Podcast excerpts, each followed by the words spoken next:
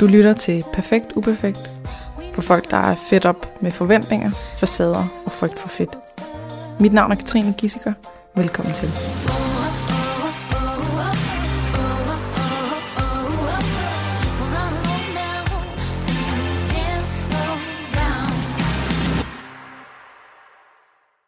Så skal jeg byde velkommen til dig, Nana. Hej. Hej. tak fordi, at du vil være med i dag. Ja, selvfølgelig. Øh, og de næste fire gange. Så vi har simpelthen øh, vi har aftalt, at vi skal lave et øh, kognitiv kostvejledningsforløb med dig, ligesom at jeg har gjort med Thea. Og øh, det her bliver jo så lidt anderledes, fordi vi udgiver dem løbende, og øh, fordi at det bliver sådan lidt mismatch-blanding et eller andet af både være lidt interviewagtigt og lidt podcastagtigt og lidt sessionsagtigt. Yes. Så det bliver ikke helt som et almindeligt forløb, men vi skal i hvert fald optage fem gange. Så, øh, så er alle forberedt på det, og yes. øh, vi har tænkt os at være så pæne og ordentlige som muligt. Jeps. Ja. Vi vil i hvert fald gerne prøve. Vi prøver. Vi gør vores allerbedste. okay, så øh, prøv lige at starte med at fortælle lidt om dig selv, sådan helt basic. Hvem er du? Jamen, jeg hedder Nana, og jeg er 26 år og bor i Ringsted, og jeg er studerende, og så har jeg jo så været på et online forløb i et år med Og hvad, hvad er et online forløb? Jamen, det er jo et, øh, et forløb, der foregår online. Nej. Det er, What? ja, what is Crazy. Nej, det er, øh, jeg vil rigtig gerne tabe mig, og øh, havde set alle de her reklamer, og øh, så søger man jo en form for hjælp, og det blev så en online coach. Så det vil sige, at det, øh, det, det hele foregår online. Og det er kostplaner og træningsplaner, Jeps, lige og så præcis. med, med en Ja. chat-funktion om nogle videobeskeder. Lige præcis. Og øhm, undervejs i det her forløb, kan du, lige, kan du fortælle lidt, altså nu, jeg har delt din historie på, øh, på øh, 10 forskellige videoer, mm. Eller 10 videoklip, der er en stor video, øh, på min Instagram og på min Facebook, så man også gå ind og se den der. Øhm, og der kommer muligvis, det kan vi ikke afsløre noget om nu, men der kommer muligvis en, øh, noget mere øh, historie fra dig. Yes. Så hvis, hvis ikke at vi skal have den helt fra, fra starten, kan du så forklare overordnet, hvad skete der undervejs i det her forløb? Det kan jeg. Jeg tror, at øh, det, der inderst inde skete, var, at jeg blev alt for fanatisk omkring den her kostplan. Øhm, hvor at jeg, øh, jeg, jeg gjorde alt, hvad jeg kunne for at, at følge den her kostplan 100%, sådan så at der ikke engang skulle en, en ært for meget, eller et gram for meget, og jeg vejede alt, og jeg, jeg isolerede mig selv, fordi at jeg gerne bare ville fokusere på at komme til træning og lave mad, og det, jeg blev alt for fanatisk omkring det. Mm. I store træk i hvert fald. Og du fik en, hvad var det, en 1600 kaloriers kostplan? Og jeg er 81 cm høj, så det var... Og hvad vejede du, da du startede? Jeg vejede 130 kilo. Så 1600 kalorier? Ja. Selvom du vejede 130 kilo? Ja. Og øh, træning, hvad var det, fire gange om ugen? Ja, minimum. Minimum. Øh, og så to dages øh, cardiotræning. Udover det. Udover det, ja. Så seks gange træning om ugen. Ja, det blev anbefalet. Så øh, den der fanatisme, hvad, hvad tænker du om den? Hvor kom den fra? Var det sådan en... Øh, øh, noget, du, er det sådan en personlighedstræk for dig, eller er det, var det her af en eller anden grund? Altså, jeg synes jo selv, at jeg beskriver mig selv som en person, som kæmper for, hvad jeg gerne vil have. Men det her var bare noget andet. Øhm, det begyndte at gå godt ret hurtigt, fordi jeg havde meget at tabe. Og så, når man bliver praktisk talt sultet med 1600 kalorier, så går det stærkt. Og jo mere stærkt det gik, jo mere ros fik jeg. Og i og med, at jeg fik mega meget ros, så begyndte min selvtillid også at stige. Og så fik jeg jo alle de her positive følelser. Og så var det sådan en form for, at hvis jeg klarer det her godt og følger kostplanen 100%, så får jeg en belønning i at få positive følelser. Så jeg tror, det var det, der triggede det. Og så gik det bare amok. Og du fortalte mig om det her med, at, øh, at hvis du spiste nært for meget, så føltes det som om fedtet kravlede tilbage på kroppen, ja. og det blev sådan en ubehagelig... Jamen, jeg følte Ting. mig mega ulækker, og jeg sådan kunne mærke, hvordan fedtet bare voksede på min krop, hvis jeg spiste noget for meget. Øhm, jeg spiste blandt andet et æble for meget en gang, hvor jeg simpelthen var så sulten, og jeg havde trænet meget mere, end jeg skulle, og jeg endte med at stikke en finger i halsen, fordi at det blev for meget for mig, og at vide, at nu alt det her fedt for det her lille bitte bitte æble, det Mm. kravlede tilbage på mig, og nu ville det hele gå i vasken, og jeg var en kæmpe fiasko. Så det var det, det, det, det udløste. Og det lyder mest som et angstanfald i virkeligheden. Ja, det var det nok også. Ja. Ja. Ja. Så der har, du har været rigtig glad, fordi du tabte dig 40 kilo Mm. mm. øh, undervejs på det her tabte dig på 10 måneder, men du var i forløb et år. Ja. Men det havde også en pris af, af fanatisme. Fuldstændig.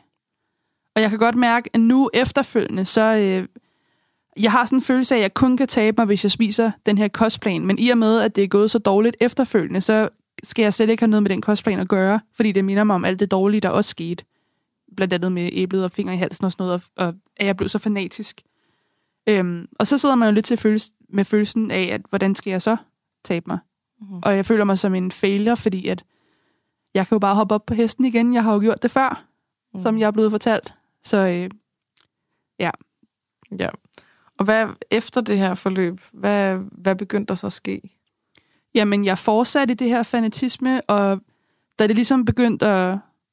Eller jeg skal måske sige, efter de der 10 måneder, der begyndte jeg øh, at, at få nok af at spise kostplan hele tiden, og jeg fik nok af den her planlægning, og, og maden begyndte langsomt ikke at smage godt mere. Så jeg besluttede mig for, at nu vil jeg prøve at, at bruge de her øh, hvad hedder sådan noget, hjælp, jeg ligesom havde fået til at håndtere det, som jeg fik at vide. Jeg fik, hvis det giver mening, men jeg prøvede at, at, at klare det selv, og spise sundt, uden kostplan, men jeg begyndte langsomt at tage på efter de her 10 måneder, fordi jeg ikke spiste kostplan. Mhm. Øhm, og nu glemte jeg fuldstændig, hvad du spurgte om. Om det, det kører fint. Det, det jeg gerne vil have dig hen til, det er at fortælle om overspisningerne. Det er rigtigt. Jamen, jeg begyndte så, øh, fordi jeg har spist kostplan i de her 10 måneder, så vil jeg jo gerne spise noget, som ikke var på den der kostplan. Og det kunne godt være sådan noget som bare en, en, en avocado toast. Øh, men jeg begyndte bare at... Den smagte rigtig godt og gav mig den her følelse af sådan en lettelse på en eller anden måde, så det blev en blev til to, blev til tre. Øh, og jeg fik en lethedsfølelse, når jeg kunne mærke, at jeg blev mæt, fordi den følelse har jeg jo nærmest ikke haft i, i 10 måneder, medmindre jeg har drukket mega meget light sodavand. Øhm, men når jeg så fik den af mad, så tror jeg bare, det tog overhånd, fordi det var en genkendelig og mega fed følelse at være mæt. Mm. Hvor dumt den lyder. Mærkeligt. Mærkeligt, ja. Ja, så der er jo noget, noget sådan sult. Du har simpelthen været så sulten, Ja, at nu begyndte du at, øh, at, at miste kontrollen med mad. ja, Og så den del, som de fleste ikke ved, når de er i det, det er, at der også er en psykisk reaktion på at have været øh, restriktiv. Mm. At den psykiske del går ind og tager over, og øh, man kan lidt sammenligne det med, at man tror, at, man har, øh, at der har været hungersnød, og nu er der endelig mad igen, og så skal man skynde sig at stokke op, øh, inden ja. at der ligesom er hungersnød igen. Så man skynder sig at spise øh, meget, Mm. og øh, helst øh, de ting, der har flest kalorier. Også hvis man, jeg kan huske, at jeg den første uge efter de her 10 måneder, der tænkte jeg, okay, den her uge, der vil jeg bare spise, hvad jeg vil, og så begynder jeg bare forfra igen øh, ugen efter. Og der var det jo netop alle de her ekstra kalorier, det var pizza og burger, og alt det, jeg ikke har måttet spise, og alt det, der har været forbudt, Mm-hmm. spiste jeg. Og jeg spiste meget. Rigtig meget. Ja, og der kan jeg lige anbefale, øh, hvis man ikke kender til overhovedet, at noget bliver, øh, bliver meget spændende og leder til kontroltab, hvis noget er forbudt, så kan jeg anbefale øh, Morten Elsø og Morten Svane. De har en, både en bog og en podcast, der hedder Slut med forbudt, og Morten Elsø og Anne Gormand, de har en podcast, der hedder Detox din hjerne. Øhm, der er meget mere om det. Mm. Så du reagerede fuldstændig, som, øh, som er helt normalt, men hvorfor tænker du, at, øh, at man ikke ved, at det er normalt? Har du et bud på det?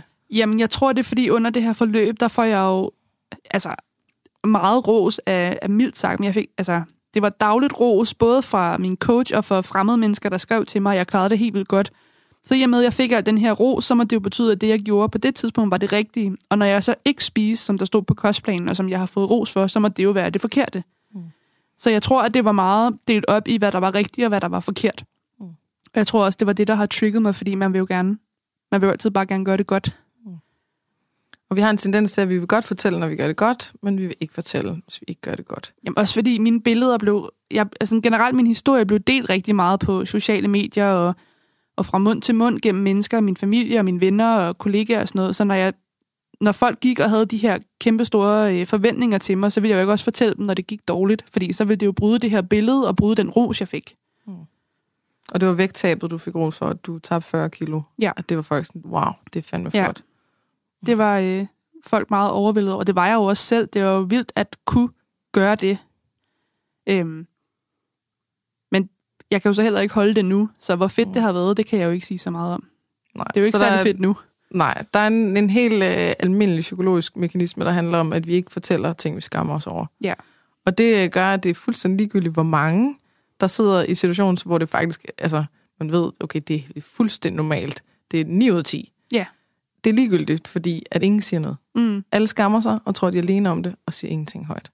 Jeg kan også mærke på, øh, på folks reaktioner nu her, når jeg har fortalt mit forløb, og jeg har været med på din Instagram og i fjernsyn og sådan noget, at folk var sådan, wow, det havde jeg ikke set komme, og du har snakket så godt om det. er sådan, ja, selvfølgelig har jeg da det. Det virkede jo, indtil det ikke gjorde mere. Uh-huh. Og jeg har ikke lyst til at fortælle, at jeg har taget 20 kilo på efterfølgende, og jeg har det mega skidt. Hvem har lyst til at sidde og, og fortælle det, når folk har, tro, har haft så høje tanker om en? Mm. Jeg har aldrig hørt om nogen ligesom sige, ej, nu skal du høre, jeg tabte 40 kilo og stod 20 kilo på bagefter, og som ligesom har skrevet det ud på Facebook eller Instagram, eller hvad sådan. Det er jo Du det. skal I høre, jeg har taget 20 kilo på bagefter. Eller vis Det før er- efter billeder, og så efter forløb billeder. Det er der Nej. jo heller ikke nogen, der... Øh, Nej. Ja. Så hele illusionen om, at når man viser før og efterbilleder, så, øh, så bliver folk ved med at have det, som efterbilledet viser, eller Ja, man bliver ved med at holde vægten, og så videre. Det er jo, ja, som sagt, en illusion, fordi vi får ikke noget efter-efter. Nej. Billede. Okay, så øh, dine billeder blev delt på, øh, på hans profil, og der er 220.000 følgere eller sådan noget, så du fik øh, ros fra, fra dem og ros fra ham, og fik lagt hele din værdi op på, at når jeg taber mig, så er jeg god nok. Ja. Og hvis man så begynder ikke at kunne holde kostplanen, eller spise Mm. noget, der er forbudt, så er man ikke god nok. Jeg tror også, det er vigtigt at sige, at den der følelse af at være god nok, har været noget, jeg har kæmpet meget med. Jeg har været med mobning, og, og har altid haft rigtig store problemer med at passe ind. Så lige pludselig at føle, at man passer ind, og man bliver anerkendt for at komme ind i sådan en normal kategori. Mm. Det var en følelse, jeg har altså, hunget efter hele mit liv jo. Mm. Så det var også svært at komme ud af den normal kategori igen så. Og det er jo det er den lykkefølelse, at, at endelig hører man til. Endelig er man god nok. Endelig er man noget værd. Det er Ja. jo den, de fleste mennesker bliver afhængige af. Ja. Og dermed aldrig kan slippe ud af det igen. Blive ved med at søge tilbage Mm. I vægttab. Og man bliver igen og igen. fuldstændig afhængig af den følelse. Præcis. Ja, og du, som du også sagde, så har du... Øh, jeg har delt din historie på min øh, profil, øh, begge profiler, og du har været i Aften Danmark. Og kan du lige fortælle lidt om det? Hvordan, hvordan var det? Hvad var det for en oplevelse? Jamen, det har du var været på en... tv før? Nej, Nej, så det var en first. Ja, det var øh, i hvert fald på live-tv. Det var meget interessant, og jeg fik det at vide, tror jeg, to eller fire timer, inden jeg skulle være der. Og jeg, vil, jeg er jo all in i det her, så jeg vil selvfølgelig gerne fortælle min historie. Men uh, jeg havde mange næver på. Mm. Øhm, og ikke af, af, sådan af de grunde, man skulle tro, men det var simpelthen fordi, at alle de her mennesker, som har set mig tabe mig, kommer til at se mig være, altså, have taget på igen på live-tv. Så nu kan jeg jo ikke skjule mig bag en skærm mere. Nu kan folk se, hvordan jeg ser ud. Det var jeg så nervøs for. Mm. Det er det, der fyldte mest. Ja, altså sådan med svedeture og rysteture, jeg ved ikke hvad. Jeg havde det så dårligt. Også efter. Jeg tror, jeg havde et lille mental breakdown, da jeg sad i toget hjem og sådan tænkte, hvad fanden er det, jeg har gjort? Og jeg var glad for det, jeg havde gjort, men jeg var ret ængstelig omkring, at nu kunne folk se, hvordan jeg i virkeligheden så ud. Mm-hmm. Det var meget nervepirrende. Så det føltes som en afsløring. Ja, jeg følte mig virkelig, nu blev jeg øh, altså afslået som den forræder, jeg går og føler, jeg er, selvom det ved jeg jo godt, jeg ikke er, men det er jo bare en følelse. Og der, var- der, der var også lidt øh, stress på undervejs øh, med, verden, der sad, eller intervieweren, der sad, og, Ja. Og, og nu, man kan ikke se, hvad jeg gør. Jeg, øh, jeg, jeg prikker på på, mit håndleddet. håndled, som sådan en, du ved, skynd dig nu. Ja, Og så bliver man helt øh, paf, og ja, der er både kamera i ansigtet, og man skal skynde sig, og ja. man skal tænke over, hvad man siger, og man skal...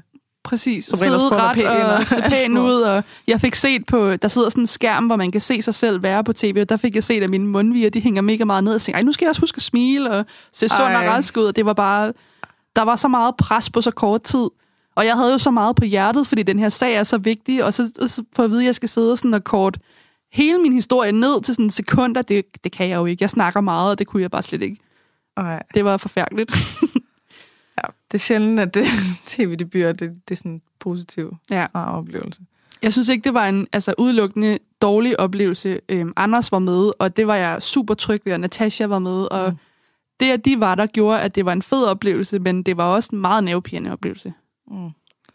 Og noget af det, som Anders han kom hjem og fortalte, og nu skal vi nok klippe det ud, hvis du ikke er med på, at Ja. det, men det var, at dig og Natasha havde siddet og snakket om, at de begge to havde siddet og vejet 5 gram ketchup af, Mm. og at I ligesom kunne sidde og bonde over det, at Ja. gud, hvor har man været forstyrret, Ja. øh, siden at man har gået op i, om det er 5 gram mm. ketchup. Jamen, jeg tror også, Natasha var med til, at det var en god oplevelse, fordi vi netop havde den her samtale. Blandt andet, hvor vi snakkede om, at vi havde fået den samme kostplan, den her personlige kostplan havde vi begge to fået, sjovt nok, hvor vi øh, skulle spise en burger, hvor at der står, at vi skal putte 5 gram ketchup på, men hvis vi øh, var lidt øh, fejstige den dag, så kunne vi da godt tage 3 gram ketchup og 2 gram sennep, og det havde hun også oplevet. Og det var bare rart at tænke, at okay, det er bare ikke kun mig, der har været det her igennem. Mm.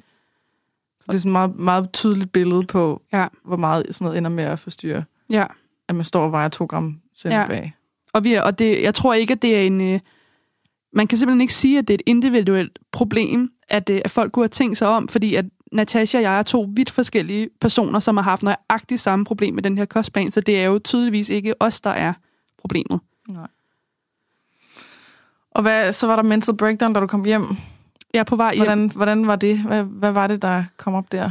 Jamen, jeg tror, det var følelsen af at være exposed, som den, jeg sådan i virkeligheden er, eller altså, hvordan jeg ser ud. Øhm, det var ikke så meget det der med, at, at fordi jeg, jeg ved jo godt, at der er altid folk, der har ondt i røven, og der er altid internetkriger, der venter på at, at gå efter de svage, men det, det var ikke så meget det. Det var mere følelsen af, at, at nu når man har været på tv, så er det... Og sådan det der med at skulle sidde og snakke om det til folk, og sidde og snakke om det med en, der også har prøvet det, gik det bare op for mig, hvad man egentlig har været igennem, tror jeg. Og det tror jeg, at nu havde jeg endelig sådan givet mig selv lov til at reagere på det. Og det var faktisk helt vildt hårdt, synes jeg. Mhm. Jeg tror først, det var der, det gik op for mig, at jeg har spildt et helt over mit liv på, at, på alt det, jeg har været igennem, og, og sidde tilbage med følelsen nu. Og, ja, og så føler man, at man har spildt et liv på det. Det var super overvældende. Så det kan jo godt være sådan en, øh, altså, at det åbner for noget, der måske har været begravet længe. Ja, ja for jeg tror også, i forløbet, der, som vi snakkede om tidligere, så vil jeg jo ikke fortælle, når det går dårligt, så jeg har bare øh, begravet det og lagt det i kasser og gemt det langt, langt væk. Og så når man sidder der og, og, og bliver spurgt om de her ting, og sidder og snakker med andre, der har oplevet det, så tror jeg bare, det kom, det kom bag på mig, hvor meget der egentlig var, der lige pludselig blev hævet frem der.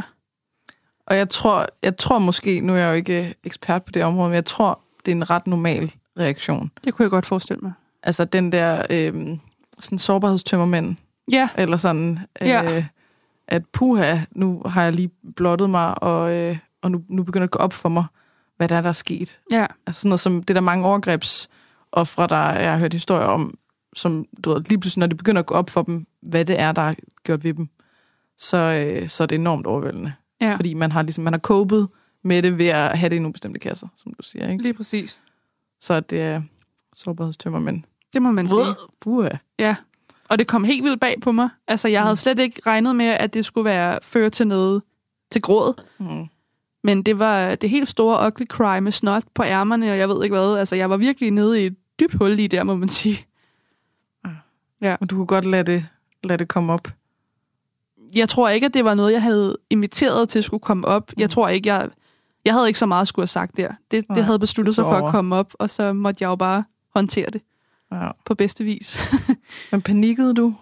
Altså, gjorde du noget, hvor du ligesom var sådan, "Åh, fuck, jeg må, jeg må spise, eller jeg må, du ved, ringe, ringe til nogen, eller jeg må, øh, du ved, Jeg tror, jeg kom hjem fuld, eller et eller andet. Jeg tror, jeg kom hjem, og jeg kan ikke engang huske, jeg tror faktisk bare, jeg gik i seng og tænkte, at øh, jeg skal have det her til at gå væk. Og Mhm. mm. det plejer jeg at gøre ved at gå i seng. Jeg går fem i seng klokken, sorry, jeg må ikke bande. Jeg går sørme i seng. Nå, godt. Jeg går i seng mega tidligt, og det gjorde jeg også den dag. For jeg skulle bare have den de her følelser væk, og det gør jeg allerbedst ved at sove. Mm-hmm. Okay. Ja. Og det var en overvældende omgang. Ja, min morgenmad dagen efter til gengæld, det var en stor en af slagsen. Mhm. Mm. Fordi der var lige nogle følelser, der skulle øh, hvad hedder sådan noget, overskygges af følelsen af mæthed. Så der var faktisk en overspisning Yep. dagen efter der. Det var der, ja. Ikke Og det, det havde jeg egentlig ikke tænkt over nu, før vi sidder og snakker om det, men det var der egentlig. Jeg kan godt se det nu. Ja. Men øh, det var sejt. og tre-fire timer inden, og så lige, hey, kommer du lige i tv? Ja, Øh, ja, okay, gør jeg lige. Ja. ja, det kan jeg da godt. Jeg har ikke andet at lave alligevel. Ej, Jeg troede, jeg havde tidlig fri. Snydt. Snydt. Og hvad, hvad var reaktionerne? Er der folk, der har skrevet til dig? Er der folk, der har... Nogen, der er blevet lettet, nogen, der er blevet sure, nogen, der er blevet overrasket, nogen, der er blevet... Altså, Øh, alle dem, der har... Og jeg kan ikke sige alle dem. Der er rigtig mange, der har skrevet til mig. Alle dem, der har skrevet, har været så søde og positive, og har fortalt deres egne mega sårbare historier til lille mig. Øhm, og folk har kommenteret på dine opslag, og folk har fundet mig på Instagram via dine opslag, og har overvældet mig med kærlighed. Det, altså, og historier. Og, altså, der er meget, meget få mennesker, der har, på, der har skrevet negative ting på kommentarer. Øh, og jeg kan ikke engang huske, hvad de har skrevet, fordi alle de andre, de fylder så meget. Altså, folk har været så søde. Er det folk, der, der kender til det, eller er det folk, Ja. der bare øh, altså, forstår, at det, er, at det er svært? Jeg tror faktisk godt, at jeg kan sige, at alle dem, der har skrevet, har på sin vis oplevet, oplevet det øh, på egen krop på et tidspunkt i deres liv. Ikke nødvendigvis men bare sådan generelt oplevet den her følelse af, af skam ved, ved vægtøgning. Ja. Ja, de har været så søde.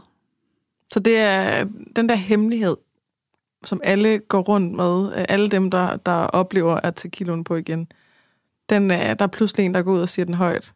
Ja. Så er der nogen, der er sådan, hvad? Ja. Ja. Er jeg ikke alene om det her? Nej, og det skrev de også, at de har skrevet tak til mig, til lille bitte mig, at øh, hvor er det bare fedt, at jeg deler min helt vanvittige historie. Jeg tænkte, det er jo bare en historie. Det, jeg synes bare, jeg tror, jeg har lidt svært ved at forstå, at alle folk ser ja, mig værende som en eller anden, ja, kan man næsten sige held, Helt. held. føler jeg næsten lidt, ja. Men Kan til gengæld så har de også skrevet, at fordi jeg har gjort det her, fordi Katrine, fordi du selvfølgelig har gjort det her, så tør de også godt dele deres ting. Og det er jo det, er jo det der er pointen.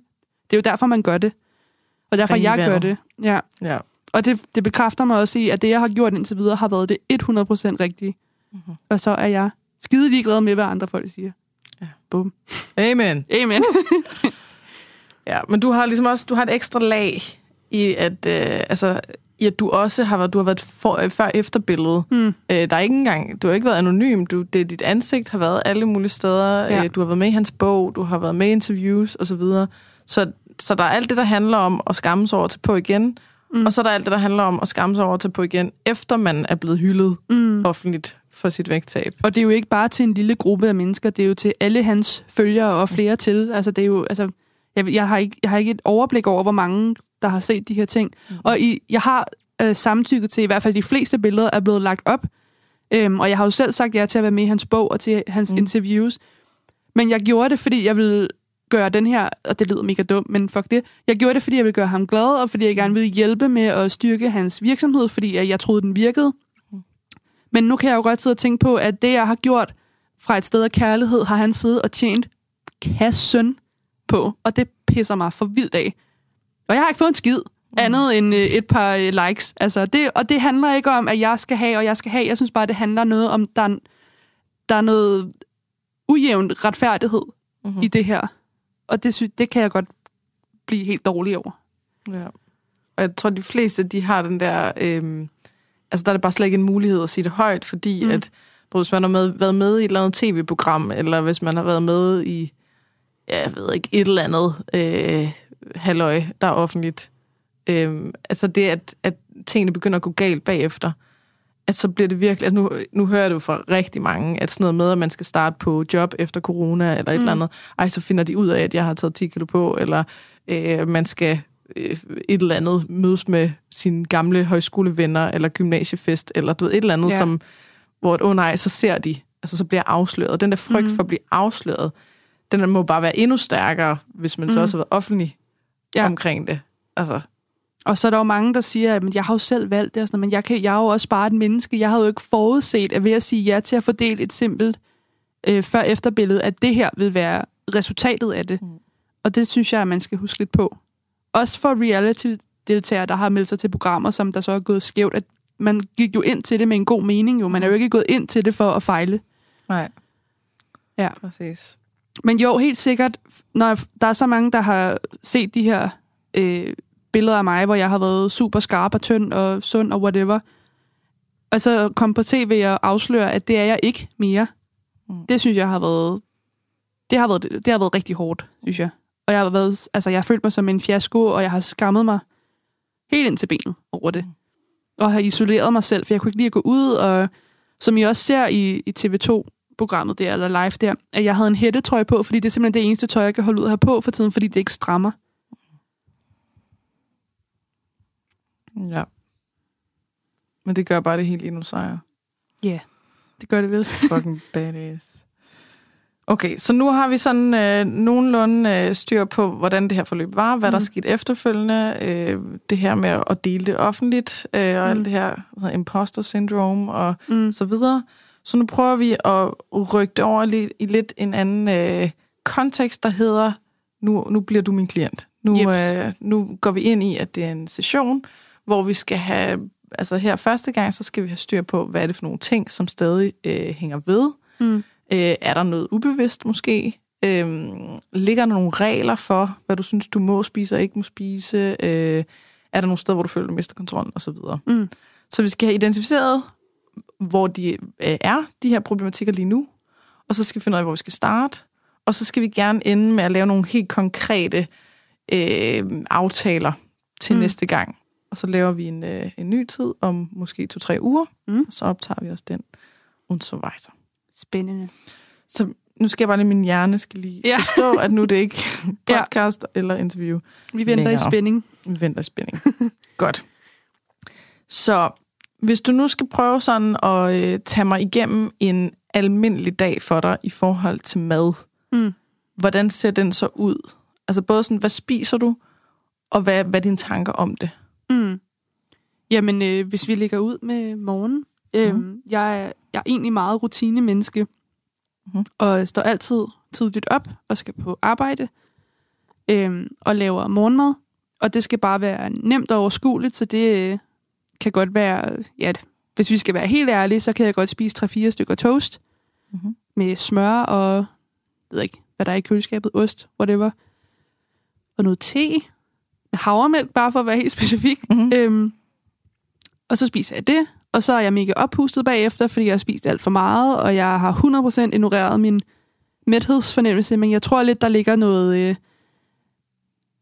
Okay, i og med, at jeg har været ved det der kostplan, så har jeg frygtet følelsen af at være sulten, Mhm. mm-hmm. og jeg kan godt mærke, at, øh, at noget af det værste, jeg kan gå igennem i løbet af en dag, det er at være sulten, og føle den der sult, fordi det tager mig tilbage til det her Mhm. forløb og øh, restriktion og sådan noget.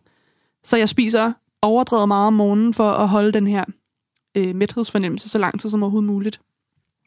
Øh, men så kommer vi til, til frokost, og der øh, det er meget forskelligt, hvad jeg spiser der, men det er nok 100% for meget i hvert fald. Igen, fordi jeg gerne vil holde den her mæthedsfølelse for lang, eller så lang tid som overhovedet muligt.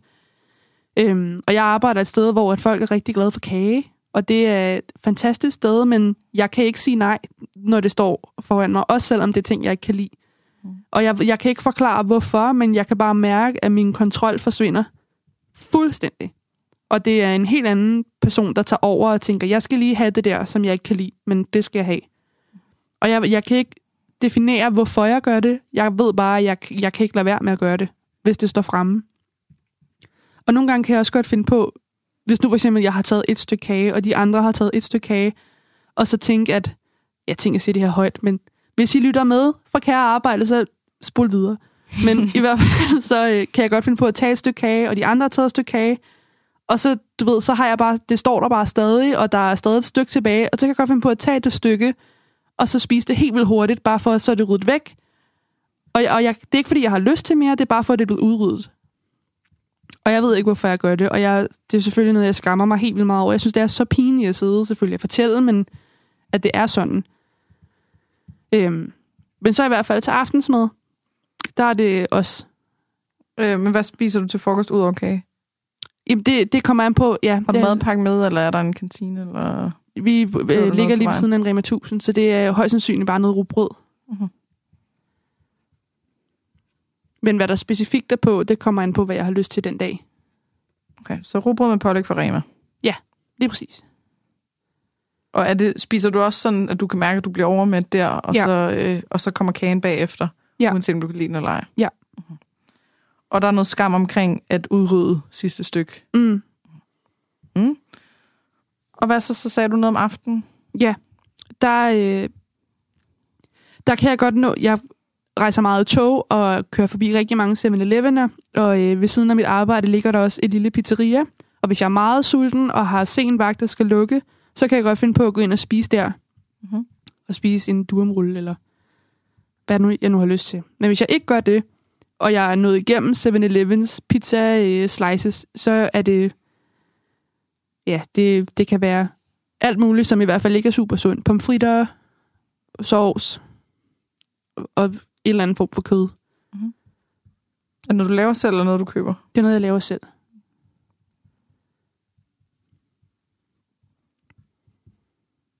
Mhm. Og kommer der så noget efter aftensmad? Fordi der er jeg gået i seng. Så en almindelig dag ser ud for dig som, at øh, morgenmaden, det er noget, øh, noget toast. Mm. Der kan du mærke, der bliver du overmæt. Øh, så kommer der frokosten, som er øh, rugbrød med pålæg fra Rema. Mm. Og der bliver du også overmæt, og så kommer noget kage. Og så kommer aftensmaden, som enten er noget fra 7-Eleven, eller pizzeriet, eller noget, du laver selv. Mm. Øh, pomfritter, kød øh, og noget sovs, og så går Mm. du i seng. Ja, Det er sådan en, en almindelig dag. helt min idé, ja. Okay. Så vil jeg foreslå, at vi starter der. Mm. Vi starter med at finde ud af, øhm, det skal jo siges, det her det er ikke et vægttabsforløb. Nej. Øh, til alle dem, der lytter med. Det er et madro-forløb. Mm. Og øhm, madro handler om, at man føler sig i kontrol over dit valg, man tager. Og det vil sige, det handler ikke om, hvad valget er, men hvordan man har det med det. Mm. Godt. Øhm, så det, jeg tænker, vi skal starte med lige at identificere, hvor er der nogle steder, hvor du ikke føler, du er i kontrol, hvor det ikke fungerer. Øhm, og vi, vi snakker ikke i forhold til vægt, øh, mm. eller i forhold til kalorier eller anbefalinger osv. Vi snakker i forhold til, hvordan du har det med det. Ja. Så hvis vi starter med morgenen her. Hvordan, øhm, hvad, altså det her for eksempel, øh, kan du lide te med havremælk? Eller det er sådan en ting, som du øh, drikker, fordi du har fået at vide, du skal? Jeg tror, at det er... er jeg, jeg tror faktisk, det er rent vane. Jeg tror, jeg har gjort det lige siden jeg kunne få det i sådan en suttekop som baby. Ikke lige havremælken, men teen i hvert fald. Det, det er sådan en ting, jeg bare er opdraget med, tror jeg. Mm. En del af et morgenritual. Og er det, er det rart for dig at drikke, eller er det sådan en ting, der skal overstås? Eller? Det er noget, jeg nyder. Og det er noget, jeg vælger til. Så og grund til, at jeg starter med teen, det er fordi, mm. at øh, mit bud er, at det højst sandsynligt er, at teen er en ting, som du vælger til at kan lide, Mm. og der måske er andre øh, problemer andre steder. Mm. Det er bare for, at vi har en reference Helt til, hvordan føles det. Fordi hvis nu, at du bedst kunne lide kaffe, men du har fået at vide, at det må man ikke drikke, fordi koffein er usundt, eller hvad ved jeg, Ja. og du drak te i stedet for, så ville det være problemet. Mm. Eller at du fik at vide, du måtte ikke drikke almindelig mælk, du skulle være havremælk, men du kan bedst lide almindelig, osv. Ja. Så teen med havremælk, den funker. Ja. Den skal vi, øh, den skal vi holde fast i, og den skal vi sørge Mm. for, den er heldig. Ja. Så øhm, de her 3-4 stykker toast med smør og ost, hvordan, hvordan reagerer du på det? Er det noget, du sådan om morgenen tænker, øhm, det, er, det er det, jeg gerne vil, det, er, det føles godt, og så videre? Er det noget, hvor overmætheden er tryg? Eller sniger der så noget øh, dårligt samvittighed ind? Er der noget sådan hver morgen med, åh, jeg ved ikke, hvad jeg skal... Nå, okay, så bliver det det her. Eller altså, hvordan har du det med, med toasten? Jeg tror, at når jeg går ned ad min trappe og skal ned og lave morgenmad, så tænker jeg, at jeg behøver ikke fire stykker i dag. Jeg er egentlig ikke særlig sulten. Men når jeg så står der og skal lægge to stykker måske på brødresteren, så får jeg sådan en følelse af, at det her det ikke er rigtigt. Altså, mm. der skal være fire stykker, for ellers så bliver jeg ikke midt. Mm. Mm. Øhm, og så laver jeg det klart, og når jeg så har spist de der to stykker, så kan jeg egentlig, hvis jeg sådan virkelig skal mærke efter, nok godt overleve og føle mig mæt der.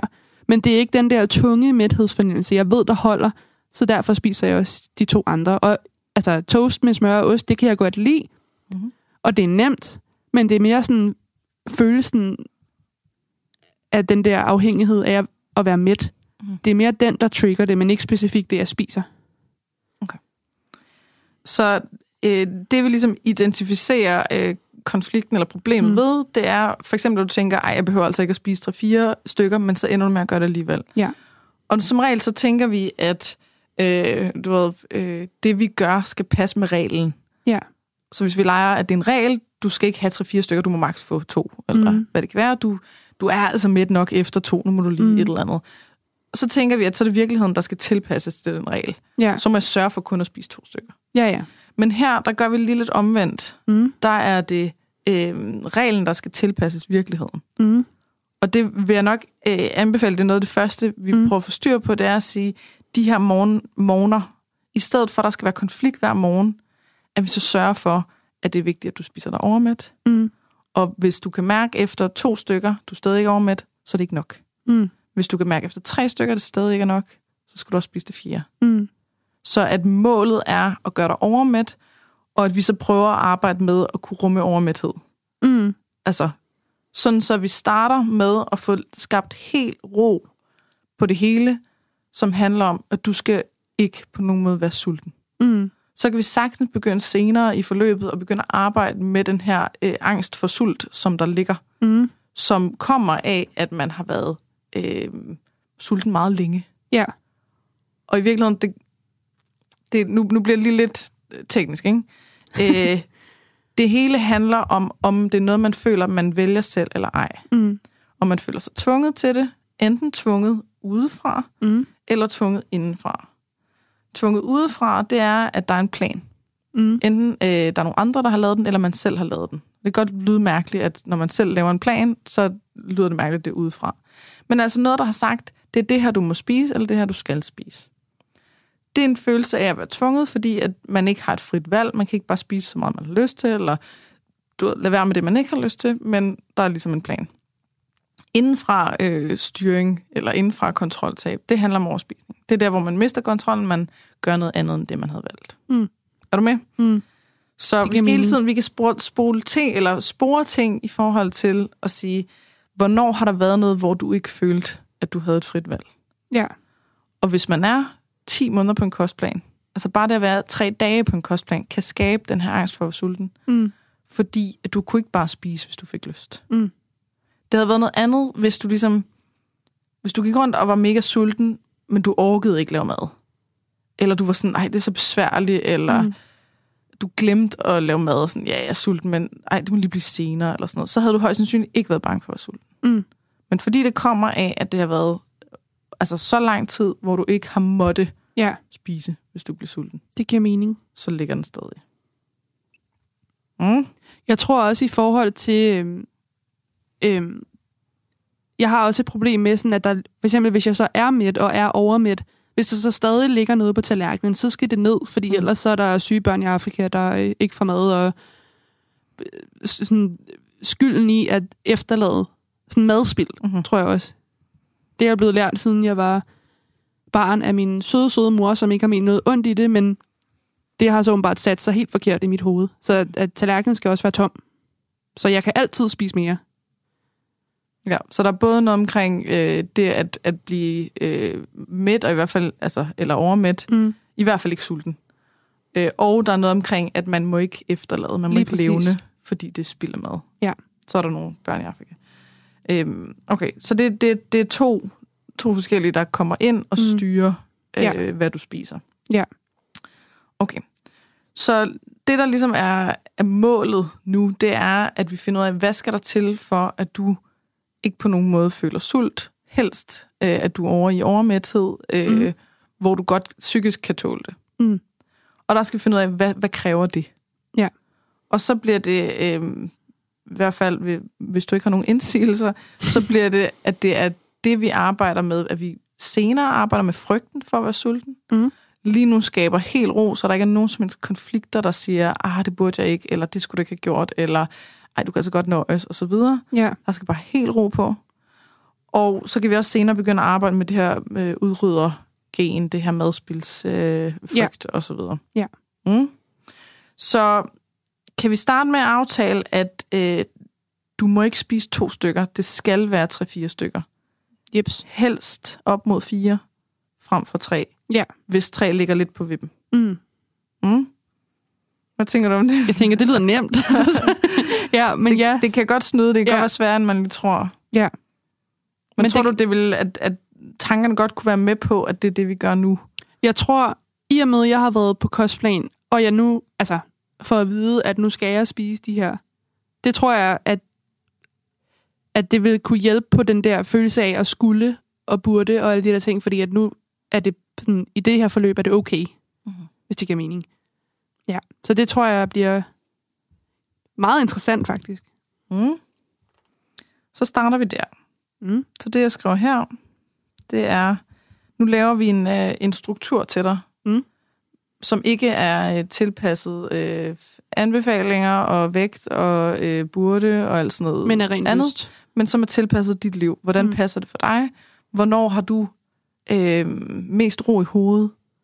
Du har ikke ro i hovedet, når du er sulten. Nej, det har Du jeg har ikke ro i hovedet, når du øh, bryder regler. Mm-mm. Så vi skal sørge for, at mad, det skal simpelthen bare ikke fylde særlig meget. Der skal være, øh, det skal være, du skal være mættet. Ikke bare mæt, men mættet. Ja. Sådan så, at du kan koncentrere dig om dit studie, og øh, at du Mm. kan have det godt. Ja. Så morgen, hvis jeg nu skruer minimum tre Mm. stykker toast, er det okay? Det er fint. Og det er der, den er ret vigtig. Altså, at ja. Det er minimum tre, ja. Og ikke er max to eller tre, eller hvad det kan være. Så minimum tre styk toast. Og så skal jeg ind til du er overmæt. Det er sjovt, og sådan, at det her med at føle sig overmæt, at det lige pludselig bliver en eller anden form for positiv ting, fordi jeg har altid fået at vide, at du behøver jo ikke at blive overmæt, og du er også lidt, ja, måske lidt ulækker, at du spiser så meget mad. Mm. Og så nu er det øh, ikke normalt, men det er jo lovligt, kan man næsten sige. Det glæder jeg mig lidt til at reflektere over. Mm. Altså, jeg kan sige, jeg skal ikke sige, hvorfor vi arbejder med, at overmæt øh, kan, er vigtigt at, Mm. mm. at have fokus på. Og det er fordi, hvis det bliver sådan en ting, som man siger, det må aldrig ske. Hvis du, hvis du spiste overmæt, så er du fejlet. Mm. Så, bliver, så er der både en frygt for at spise for meget, samtidig med, at der er en frygt for at spise for lidt. Mm. Så betyder det, at det kommer til at fylde af helvedes til, og vi øger risikoen for at have kontroltab. Ja. Hvis der så er kontroltab, og overmætheden kommer, så kommer de til at være helvede. Det giver mening. Så vi skal have dig hjem igen. Det ville være rart. Ja. så minimum tre stykker toast, indtil du er overmæt. Mm. Og det, hvis du kan mærke, at du er overmæt efter tre stykker, så er det fint at stoppe der, men, men hvis, du, hvis der skal et stykke mere til, eller to stykker, eller fem stykker mere, det er fuldstændig ligegyldigt. Bare du når til der, hvor du mærker, så Ja. ah, nu er jeg i hvert fald ikke bange for at blive, øh, blive sulten, sulten lige om lidt. Ja. Mm. Okay. Så det var morgen, og så fortsæt, øh, jeg skal også lige øh, te med, med havremælk. Fordi den fungerer fint. Den er god. Og når jeg siger tre stykker toast, så mener med smør og ost, eller hvad Ja, du ja. nu vil Ikke bare tre ikke? stykker er tørre toast. sådan tørre stykker, nej. Godt. Mm. Så nu er der i hvert fald taget hånd om den der med, med at være frygt for, øh, have frygt for at være sulten. Og så når vi hen til frokosten. Mm. Øhm, rugbrød med pålæg, hvordan, altså er det noget, du har lyst til at spise, når du, øh, når du kommer dertil? Er det noget, du glæder dig til? Er det noget, du, det hænger der langt ud af halsen? Øh, hvordan har du det med rugbrød med pålæg? Jeg tror, det er en blanding af, at jeg er meget altædende. Jeg spiser næsten alt. Øhm, og jeg kan rigtig godt lide rugbrød med whatever pålæg. Og så er det også lige så meget for at fjerne følelsen af ikke at være sulten. Men du kan godt lide det? Ja, ja, altså, der jeg ligger kan godt ikke, lide det. ikke, ikke sådan noget, oh, jeg har meget mere lyst til øh, hvidt brød, men man skal jo spise rugbrød, eller... Nej, det gør der faktisk ikke. Nej. Jeg kan godt nogle gange mærke, at, det, at jeg skærer ned på, sådan, okay, nu skal jeg nok ikke spise de her fire stykker rugbrød, nu tager jeg kun tre, fordi ellers så kigger folk. Og så har Ellers jeg faktisk, kigger folk godt. Ja. Og jeg har faktisk også en rigtig... Det, havde jeg, det har jeg taget med fra kostplan, øh, hvor han sagde til mig, at øh, hvis jeg mangler at følge mig mæt, så kan jeg altid drikke en øh, sukkerfri sodavand, fordi brusen optager sig jo ned i maven og fylder. Så jeg drikker næsten sodavand til alle mine måltider, undtagen morgenmad, for at få den der mæthedsfølelse. Så det tager jeg med. Så der er, er det øh, til måltiderne, at du drikker det, eller er det mellem måltiderne? Begge eller? dele. Begge dele. Der kan sagtens ryge et par sukkerfri sodavand ned i løbet af dagen. For, og det er ikke nødvendigvis fordi, at det bliver sådan en nydelse. Nu skal jeg lige drikke den her mega lækre sodavand. Det er 100% brusen, og for ikke at være sulten. Okay. Så du kan, ikke, du kan ikke så godt lide det? Altså, det er ikke fordi, Ellers- jeg ikke kan lide det, men det er ikke det, jeg bruger det til, Nej. hvis det giver mening. Mm-hmm. Altså, jeg bruger det som en følelse af ikke at være mæt. Så selvfølgelig kan jeg godt tage en sodavand, hvis jeg har lyst til det, men altså, 8 ud af 10 gange, der er det for noget brugbart. Altså for at bruge den til sulten. Og kommer den, selvom du også er, altså selvom du er overmæt efter øh, morgenmaden og efter frokosten og så videre, kommer den så stadig den her med, jeg skal lige have en sodavand også? Ikke om morgenen. Okay. Øhm, men det tror jeg mest den der med, at man drikker ikke sodavand om morgenen -agtigt. Øh, men ellers til det, alle andre måltider i løbet af dagen, der er det med en sodavand til. Og jeg kan godt mærke følelsen af, hvis, jeg, hvis nu jeg for eksempel jeg har glemt at tage en med, mm. så kan jeg godt mærke en lille form for panik, fordi hvad nu hvis jeg ikke bliver mæt? Mhm. Fordi at jeg tror måske, jeg er nødt til sådan et punkt, hvor maden ikke nødvendigvis er nok. Okay. Så øh, det, det, det giver også et billede af, hvor voldsomt det her egentlig har været. Mm. Fordi hvis du både er overmæt fra maden, og har brug for øh, noget brus, fordi den ligger så dybt i dig, Mm. at hvis man ikke har den, så bliver jeg sulten. Mm. Jeg skal sørge for at have mæthed fra den her øh, sodavand. Så ligger det så voldsomt, den Mm. der frygt, at det, det er decideret angst. Ja. Det er angst for at blive sulten. Fordi at, at det er et, øh, ikke bare et fysisk ubehag, men et psykisk ubehag. Ja. Jeg tror også, følelsen af at være sulten er noget, jeg også skammer mig over, fordi at, at det har ført med sig af overvægt. Altså sult er lige med, nu spiser jeg meget, og så bliver jeg tyk. Tror jeg. Så det er kontroltabet af at være sulten, Ja. at man så, så ender man med at spise meget. Ja, det tror jeg. Sådan en blanding af kontroltab og frygt for, at åh oh, nej, nu er jeg sulten, nu kommer jeg til at overspise. Så jeg vil gætte på, at det er kontroltabet. Ja. Altså når først man har oplevet at være så sulten, at man så slet ikke kan styre sig, Mm. så vil det være koblet til, åh, oh, oh, så hvis jeg bliver så sulten igen, så ender det jo med det samme, ja. i at jeg mister kontrollen. Og selvom jeg godt kan høre fornuften i det, så får jeg stadig sådan en følelse af, at sådan, ej, så slemt kan det heller ikke være. Og igen, der er sultne børn i Afrika, der dør af sult, og nu sidder der sådan en overvægtig tøs fra Danmark og klager over at være sulten. Mm-hmm. Så der er også et skam. Det er den del, der handler om, øh, andre har det værre, Ja. og den del, der handler om at undervurdere, hvor meget, hvor voldsomt det her egentlig er. Ja. At sige, at det er jo bare at være sulten, altså nu må du lige... Mm. Mhm. Det skal vi nok også arbejde med. Mm. Øh, at du begynder både at forstå, hvad det er, der foregår, og hvor meget det her egentlig har, øh, har taget på dig, taget, taget på dig, Mm. jeg ved ikke, hvad man siger, øh, og begynde at øh, acceptere det. Ja, for jeg tror faktisk ikke helt, jeg forstår det, når du sidder... Fordi nu, har- nu har du sagt det flere gange, og jeg tænker, nå, okay, det giver mening, og det kan jeg da egentlig godt se, og det bliver man da også lidt rørt af. Og sådan, det kan jeg egentlig godt... Jeg tror, du har allerede nu har fanget et eller andet, som jeg ikke lige var klar over. Det er jo dejligt. Så det er jo dejligt, at jeg er her. Tak for dig. det er lige måde der. altså. Okay, så, så den her med, så slemt er det altså heller ikke, der er sultne børn i Afrika. Den ligger der. Mm. At man må, ikke, man må ikke synes, det er svært, og man må ikke være bange for mad. Og man må ikke brokse over at være sulten, fordi der er folk, der dør af sult. Mhm.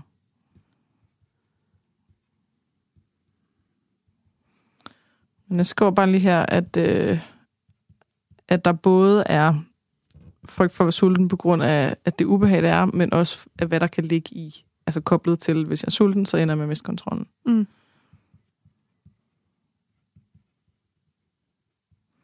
Jeg håber stille og roligt undervejs, at, at du kan øh, møde det som, hvad det er. Mm. At det er, altså det er noget, det der med, med sult, det er så voldsom en, øh, en ting for os. Altså, det at, det at sulte sig selv. Altså ikke nødvendigvis at ikke at spise, men det at øh, ikke måtte spise, hvis Mm. man har brug for det. Det er, øh, det er meget voldsomt. Det kunne jeg godt Altså. forestille. Rent biologisk også. Mhm. Jeg kan godt se det voldsomme i det. Og det generelt så er vi mennesker, vi er sådan meget... Øh, vi er trygge, hvis vi føler, at vi selv bestemmer. Mm. Og hvis vi ikke, hvis vi mister kontrollen, eller vi føler, at vi, vi er tvunget, så, så bliver vi utrygge. Og det, hvis du altid bare havde kunne... Nå, hvis jeg bliver sulten, så gør jeg bare udtage noget mere. Mm. Det havde, det havde givet en ro og en følelse af, at det er dig, der bestemmer. Det er dig, Mm. der ligesom sidder bag rattet i bilen. Ikke? Mm. Men hvis det pludselig er, jamen, uanset hvor sulten du bliver, så må du ikke spise mere. Eller du må få de her kalorier, og det er det. Mm. så er du ikke længere den, der sidder bag rattet, så er du den, der, der er passager, ikke? Og må ligesom bare, du ved, se blindt til med, hvor vi kører hen, ikke? Mm. Bare sådan kryds fingre, for vi ender et godt sted, fordi det er ikke dig, der er i kontrol. Mm. Og det er det, vi skal have dig hen til at være. At det er dig. Du sidder bag rattet. Det ville være rart.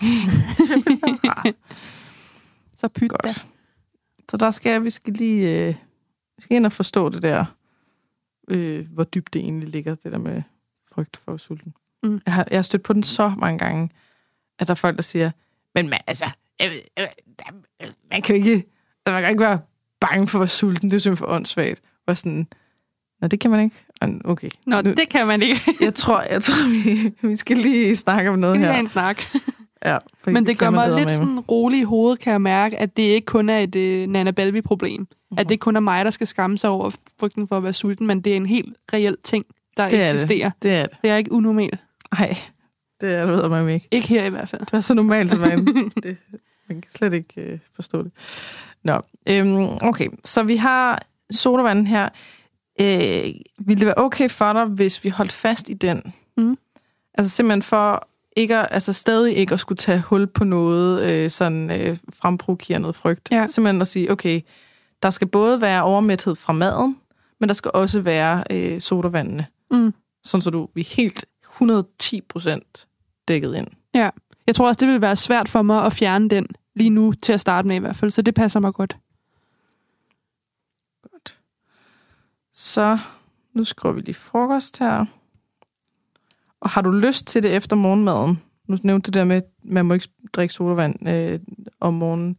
Er noget, du har lyst til, men ikke må, eller noget, du ikke rigtig har lyst til, sådan så adrenalin passer fint? Altså, jeg tror fra, når jeg står op til at lave morgenmad, til at spise morgenmad, til at tage afsted på arbejde, der har jeg ikke brug for sodavand, men jeg kan godt mærke, at når jeg så kommer på arbejde, og klokken kun er halv otte, otte, mm. så kan jeg godt mærke, at jeg kunne faktisk godt lige bruge en lille formiddags sodavand til lige at tage det værste af sulten. Mhm. Eller energidrik. Det drikker jeg også. Af Kan vi, samme- så, kan vi så sætte den ind der? Altså sige, at om formiddagen, der skal du drikke et eller andet med brus. Om det er energidrik, eller om det er sodavand, det er sådan Mm. set op til dig. Ja. Men bare for at vi... Øh, at der ikke er noget, en, en eller anden situation, hvor du sidder og tænker, det kunne jeg godt tænke mig, men det må jeg ikke. Mm. Mm. Ja, Det kan, vi Kan du godt. rumme det sådan øh, Ja. I hovedet? Jeg laver planer op i mit hoved allerede, så det kan jeg sagtens. så skal jeg bare lige formiddag øh, noget med brus. Drik noget med brus. Og så vælger du selv, hvad det skal være. Mm. Mm. Så har vi frokost. Så har vi rugbrød. Er der forskel på pålæg? Altså er der noget pålæg, hvor du tænker, åh, oh, det er nice. Og noget, hvor du tænker, øh, Mm, det tror jeg faktisk ikke, der er. Jeg tror lige når det kommer til rugbrød og pålæg, efter jeg har stoppet med at spise kostplan, der tror jeg stadig, jeg er måske lidt i den der fase af, nu skal jeg bare spise det, jeg godt kan lide. Mhm. Så det, jeg tror ikke, der er decideret noget, jeg ikke kan lide, som jeg ikke vil spise. Okay. Altså, Men- jeg, jeg kan godt finde på at tage light remoulade i stedet for almindelig remoulade. okay. Okay. Men ikke, og det er mere, fordi jeg føler, at det skal jeg nok. Fordi nu, jeg ved, at jeg kommer til at spise meget, så skal jeg godt tage den lette af dem. Mm. Mm. Men ikke i forhold til sådan selve pålægget. Der er der ikke øh, nogen restriktioner. Okay, og når du spiser light remoulade i stedet for almindelig, føler du så, det smager lige så godt? Øh, føler du, at det er... Du ved, føler du dig mere okay? Øh, bliver du sådan... Øh, bliver du øver over det? Hvordan har du det med det der remoulade? Altså, jeg kan ikke smage forskel, men jeg får den en lille smule godt af at, at tage den, fordi så føler jeg, så behøver jeg ikke skamme mig lige så meget over, at jeg kommer til at spise meget. Mhm. Så det er lidt så holder vi sådan, bare fast i den for nu, Okay. sådan så vi ikke øh, lige sådan kommer helt for langt ud, hvor, det, hvor du ikke kan rumme det mere. Så jeg skriver øh, light remoulade. Mm. Så var der det med mængderne, hvor du havde sådan en, øh, ellers så tænker andre noget. Ja, altså jeg kan godt sidde... Jeg, vi plejer for det meste at spise frokost sammen, Mm. hvis der er tid. Øhm, og der kan jeg godt mærke, at jeg vil helst gerne sidde lidt væk fra selve sådan... Vi sidder på sådan et rum, hvor der er fire computer og et stort fælles bord, og jeg kan godt lide at sidde ved computerne, fordi så sidder folk ikke og kan decideret kigge på, hvad jeg spiser. Mhm. Øhm, og på den måde, der er det fint nok at spise, hvad jeg vil, men hvis jeg skulle sidde henne ved bordet, så kan jeg godt mærke, at jeg spiser lidt hurtigere, for så er det væk, og så kan de ikke se, hvad jeg spiser. Så hvis du sidder væk fra de andre, så er der ikke lige så mange forstyrrelser. Og hvis du sidder sammen med de andre, så går det hurtigt, og du føler heller ikke, du kan spise lige så meget. Ja, og så er jeg meget bevidst om, hvad jeg putter i munden, og hvad de tænker, selvom at det er nogle mega søde kollegaer, og de tænker ikke noget som helst, men det... Prøv at fortælle det til den lille dæmon, der sidder oppe i min hjerne. Mm-hmm. Meget bevidst. Øhm, spiser hurtigt. Får det overstået. Mm.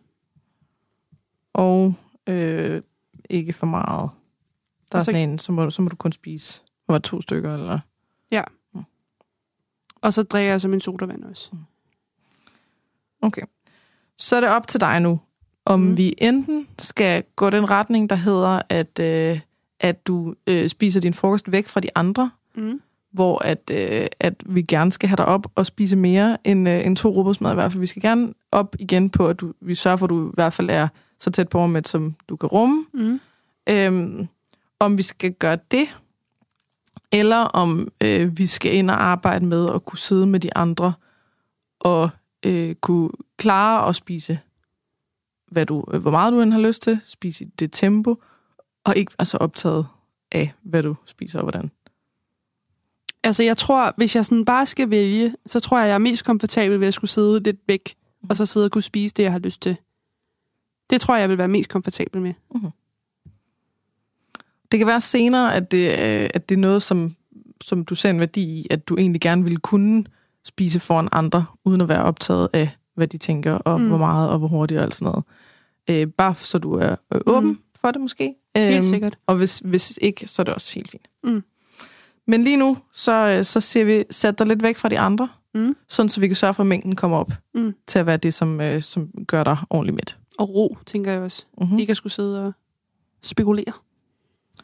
Væk fra de andre, så der er ro, øh, både øh, i hovedet og øh, omkring dig. Øhm, og hvor, meget, hvor mange robotsmad skal der så til, for at du ligesom kan mærke, nu, nu er du i hvert fald ikke bange for at blive sulten. Tre, tror jeg. Så skriver jeg mindst tre. Er det Mm. okay? Det er fint. Det betyder, at det, du må gerne være fire, det må også gerne være fem, og så videre. Mm. Det er realistisk, synes jeg. Godt. Og vi skriver også lige noget med brus her. Er det undervejs, eller er det efterfølgende? Det er samtidig. Så er vi nået til aftensmad. Mm. Jeg skriver aftensmad. Og hvis du sådan skal tænke i, hvad, hvad vil du egentlig helst spise til aftensmad? Hvis vi kun skal tænke i, hvad har du lyst til? Hvad har du overskud til? Hvad, hvad føles godt? Eller sådan. Ikke alt andet. Sådan, hvad der er sundest. Eller Så skulle det langt. være noget sundt og snasket. Sundt og snasket. Eller i hvert fald nemt og snasket. Nemt og snasket. Sundheden er måske ikke... Det er måske mere sådan noget, det skal man sige, agtigt, men i virkeligheden, Aha. så tror jeg bare, det skal være nemt og snasket. Og hvad, hvad kunne det være? Hvad, hvad er det, som du bedst kan lide? Og, altså, som, som midter godt? Og sådan. Altså alt med sovs mm-hmm. er meget favorit hos mig. Mm. Og sådan noget boller i kaj, og sådan noget rør, hvad hedder sådan noget, i gryde, rørt sammen i gryde, Mm. mad. Sådan noget, man skal spise med en gaffel, med en gaffel, Mm-hmm. eller en ske. Det kan jeg godt lide. Okay. Og har du det bedst med, sådan, øh, om, at det er noget, du køber, eller har du det bedst med noget, du laver? Det er ligegyldigt, så længe det er nemt, tror jeg. Mm. Min mor laver en gang imellem mad til mig, og det er jo dejligt nemt. Der skal jeg bare putte i mikroovnen. Mm-hmm. Det er jo favoritten, må man sige. Ja. Okay, så hvis jeg nu skriver, at øh, det skal bare være noget, der er nemt og Mm. smager godt. Ja. Og øh, så vælger du selv, om det er... Øh, er der, er der noget fra din mor, du kan varme? Mm. Mm. Øh, skal du forbi pizzeriet? Øh, har du mere lyst til noget fra 7-Eleven? Og så videre. Eller vil du lave noget selv? Mm. Øh, det kræver så, at der er købt ind til det, fordi det, hvis, du skal, hvis du også skal ned og købe ind, så begynder det at blive besværligt, mm. Mm. øh, når du er træt. Så jeg tænkte lidt i, om, altså, hvad er der af muligheder? Og hvis der er købt ind, er det så noget, du kan lave? Hvis der er noget fra din mor, er det noget, du kan varme? Og hvis ikke, hvad vil du så helst øh, købe? Ikke? Ja. Jeg plejer faktisk tit at, øh, at lave lasagne, fordi det er både nemt, og det er snasket, og det øh, kan holde i flere dage, hvis du fryser det ned. Og det plejer at være super, super, super nemt. Så det, øh, det er en sikker vinder i hvert fald. Jeg skriver nemt og snasket. Og så skriver jeg bare nogle eksempler her, at det kan være øh, morsretter. Det kan være lasagne. Mm. Og du sagde gryderetter, Ja. boller kaj. Og sådan noget pomfritter og billig banæssauce og sådan noget. Øh, noget kød med... Kød med pomfrit og sovs. Og så videre. Så kan, jeg, Ui. så kan jeg jo selvfølgelig godt føle, så skal der jo nok lidt broccoli til eller noget, men det er kun noget, jeg vælger til, fordi at det føler jeg, at jeg skal. Den burde ting. Ja. Okay. Hvordan ville det være, hvis der ikke måtte være nogen grøntsager til? Lækkert. Så skriver vi det lige. Det er ret vigtigt, i hvert fald lige her til start med, Mm. der ikke må være nogen grøntsager til. Fedt. Vi skal langt væk fra det der pligt grøntsager. Ja. Så det kan være mors retter, det kan være noget, du selv laver, eller det kan være købe. En pizzeria, eller 7-Eleven. Alt efter, om der er købt ind, og om du Mm. har noget, og hvad humøret er til, osv. Mm. Og så igen, sørg for, at du bliver ordentligt mæt. Mm.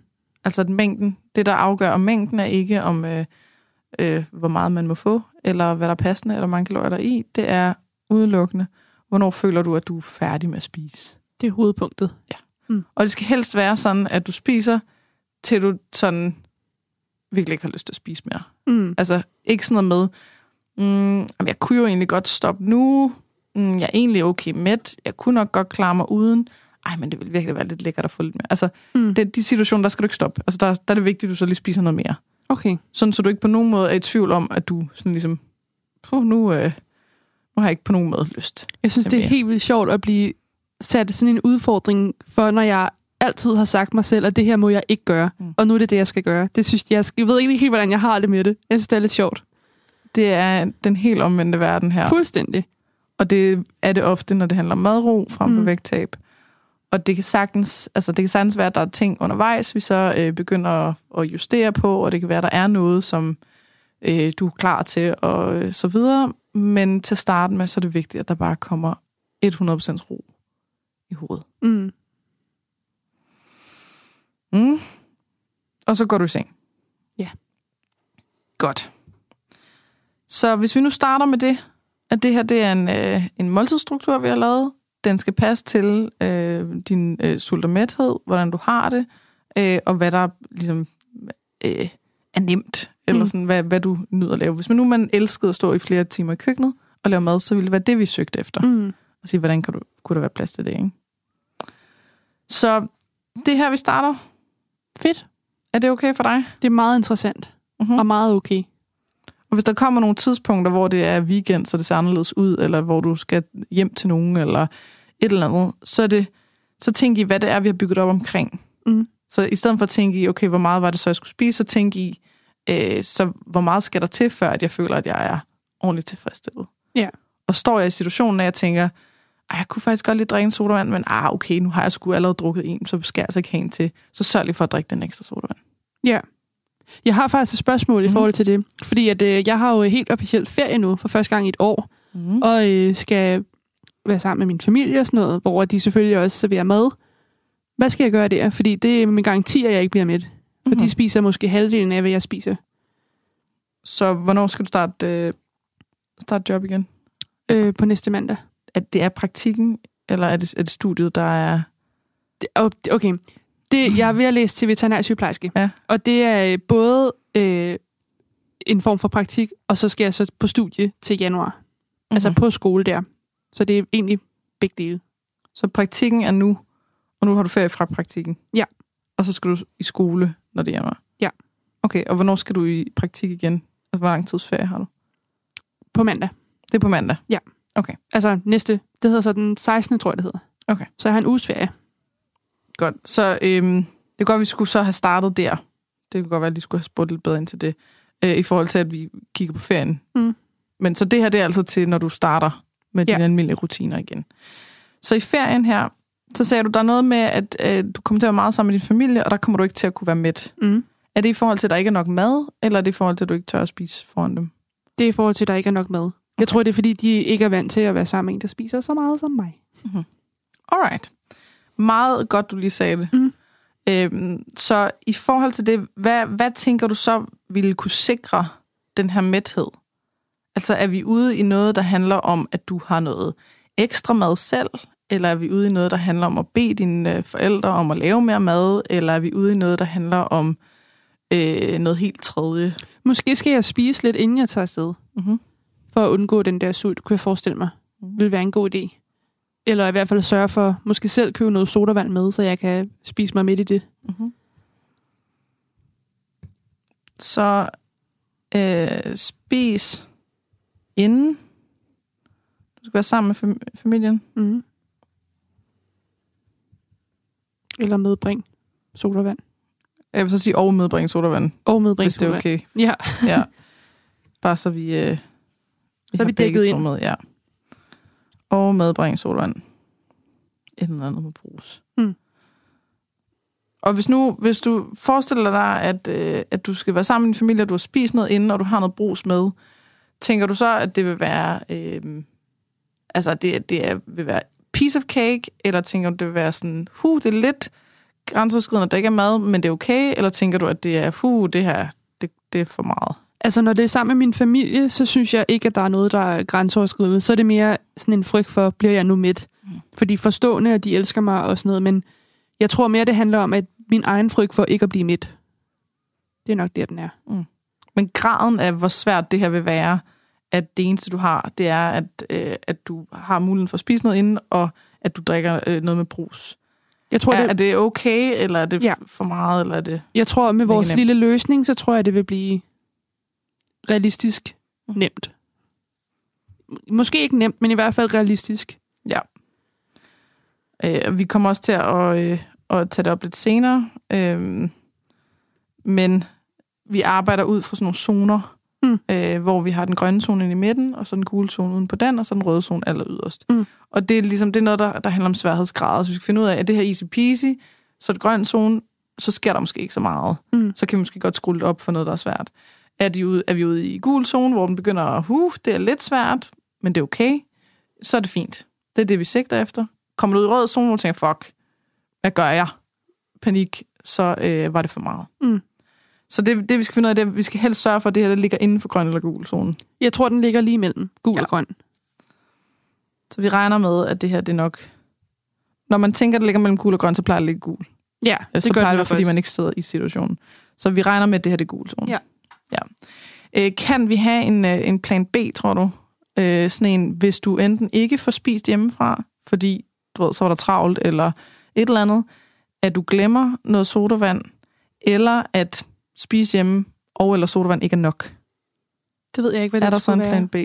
Jeg ved ikke, hvad det skulle være. Mm. Altså, Er er der... fordi jeg kan jo godt spise, øh, men jeg, når, jeg, jeg tror ikke, jeg kommer til at opnå den der, det vi går efter i forhold til den der overmæthed. Mm. Okay. Altså, ville der være noget, du enten kunne medbringe, eller kunne bestille eller købe, mens du var der, eller øh, at de har et eller andet, du ved, at de har rugbrød i, i køleskabet, så smører du den rugbrødsmad, eller altså... Det tror jeg helt sikkert godt, jeg vil kunne sige, hey, må jeg låne et stykke rugbrød? Det tror jeg sagtens, jeg kunne få lov til. Og det er også trygt, når det er dem, men havde det været veninder, så tror jeg, at det havde været sværere. Ja. Så hvis vi laver en, en slags plan B, enten der hedder, at, øh, at hvis det er for lidt, det her, eller hvis det ikke fungerer, Mm. du glemmer sodavand eller et eller andet, at du så ved, der er, der, du kan sagtens gå ud og tage noget Ja. ja. rugbrød i køleskabet, eller Det vil jeg helt sikkert godt kunne. hvis de har noget andet mad, eller øh, det kan være, at de har noget sodavand, eller det kan være, du kan noget købe, eller et Mm. eller andet. Mm. Så jeg skal rugbrød, og så bare lige en parentes. Øh, at skaffe. Ja. Altså, det ved jeg ikke. Er det sådan noget med, at de bor langt på Vold, og Nej, overhovedet Nej. ikke. så der er, der er noget supermarked der. Ja, ja. Så det er sådan en plan BB. Eller plan C, eller... ja. Godt. Så det er det, vi går med her Mm. øh, i ferien. At det er, at vi arbejder stadig med det samme, at der skal, der skal ro på det her øh, system, som er øh, bange. Mm. Altså bange for, åh oh, nej, hvad hvis vi bliver sultne? Man, hey, det gør vi overhovedet ikke. Og øh, i forhold til ferien, så er det det her med at spise inden, og at have noget sodavand med, og eventuelt også at kunne gå ud og tage noget mere mad, hvis du er stadig er sulten. Ja. Eller hvis du ikke er mæt nok. Mm. Øhm, og når du så starter på, øh, på arbejde igen, så har vi den her struktur Mm. med, med morgen, frokost og aftensmad. Det giver mm. mening. Det er meget spændende. Hvis der kommer et eller andet undervejs, hvor du kan mærke, huha, okay, det, det jeg synes faktisk, det er lidt voldsomt, at jeg øh, skal spise så meget. Eller, øh, ej, det kan simpelthen ikke passe, det må simpelthen være lidt langt ude det her. Eller, åh oh, nej, så ender det med at tage tykkelse på. Eller, hvis der kommer noget af sådan nogle slags reaktioner undervejs, Mm. så må du gerne selv skrue på det. Ja. Altså, det er okay. Ja. Øh, og man må også gerne, du ved, for nogen, så, så det at gå en tur, det giver lige noget ro igen. Mm. Eller det, at man så øh, spiser en gulerod. Eller sådan. Man må godt bruge de der klassiske øh, øh, vægttabsting, eller vægt, sådan det, hvornår, hvornår er god. Ja. Øh, det må man gerne bruge til at skrue på det. Fedt. Fordi hvis du får det sådan der, så, så er det et tegn på, at du nok er ved at være ude i, på vej mod rød zone i hvert fald. Ja, Så skal vi lige have skruet ned, så det adjusted er cool, lidt. ikke? Ja, det giver mening. Godt. Ja, hvad tænker du om det hele? Jeg synes, det lyder mega spændende. Og som jeg sagde før, det der med sådan at skulle forholde sig til ting, som jeg skal nu, som jeg bare har udelukket for mig selv i alle mine 26 lange år, det er meget specielt. Meget speciel følelse. Og sådan, jeg forestiller mig, at det kommer til at gå godt, fordi nu kan jeg jo gøre det, jeg har været bange for, men de følelser, der kommer til at at følge med. Dem er jeg lidt spændt på. Mm. Det kan jeg ikke forudse. Nej. Og så er jeg bare glad for, at der sker noget. Og bare det der med at snakke med en, som ved, hvad det handler om, eller i hvert fald kan arbejde sig derhen, det er bare, det er virkelig rart. Fedt. Altså de fleste, de får en, øh, en reaktion, der både handler om lettelse, Ja. og handler om noget angstlignende. Mm. Og øh, forhåbentlig så er lettelsen øh, stor nok til, at man godt kan rumme, at det er Mm. grænseoverskridende. Men, Fedt. men det kan også godt tippe over, sådan, så det bliver for voldsomt. Og så er det der, der skal du skrue ind, øh, Ja. altså mod gul tone igen. Helt sikkert. Mm. Alright, se, kunne du høre, at jeg nu smaskede jeg? Det gjorde du faktisk. Ej. Ja, Det- det, er- det er ofte sådan noget, så nu Ja. er vi done. Stop mig selv. Okay, øh, jeg sender det her til dig, og så, øh, så hvis den nye tid, vi laver, den bliver så, når du er startet, Mm. øh, sådan så vi kan nå at, at teste den her struktur af. Så øh, kan det godt være, at vi skal justere lidt, og du fandt ud af, at det der det var for meget, eller det der det var for lidt, og så videre. Og så prøver vi at arbejde os hen mod, er det, er det angsten for sulten, vi skal arbejde med? Er det det der udryddergen, vi skal arbejde med? Eller er det noget helt tredje Ja. med følelser, eller whatever? Fedt. Mm. Så det kommer ikke til at være sådan, du det her det er meget sådan kostvejledningsagtigt, ikke? At nå, så skal du spise det og det. Det, synes jeg faktisk Men, ikke engang, det er. Nej, okay. Det er slet ikke den følelse, jeg fik. Så havde jeg også haft øh, uro i maven, tror jeg. Men jeg sidder bare og lytter, og, og jeg glæder mig faktisk lidt. Men der, det er bare fordi, der kommer ikke til at være så meget fokus på mad. Nej, Altså, vi kommer Nej, højst sandsynligt til at kigge på, øh, på mange andre ting. ja. Men det er også det, jeg ved jo godt, det er der problemet, det stammer. Så det er jo også der, jeg helst gerne vil hen jo. Så, øh, så prøver vi det af. Yay. Og øh, skal vi måske lige slutte af med, at, at man jo godt kan altså, følge dig på Instagram og skrive Gerne. til dig og sådan noget. Nana Balvi, og Nana er med Et et N. N. I'm special. You're a special girl. Ja. Og Balvi, det er B-A-L-V-I-G. Jeps. Man kan gå ind på Instagram. Og find mig. Og man må godt gå ind og lige... Øh, Stalke lidt, det skal I være velkommen Ja. til. og måske lige skrive øh, fucking fedt, at øh, du tager ind for holdet her. Og sådan.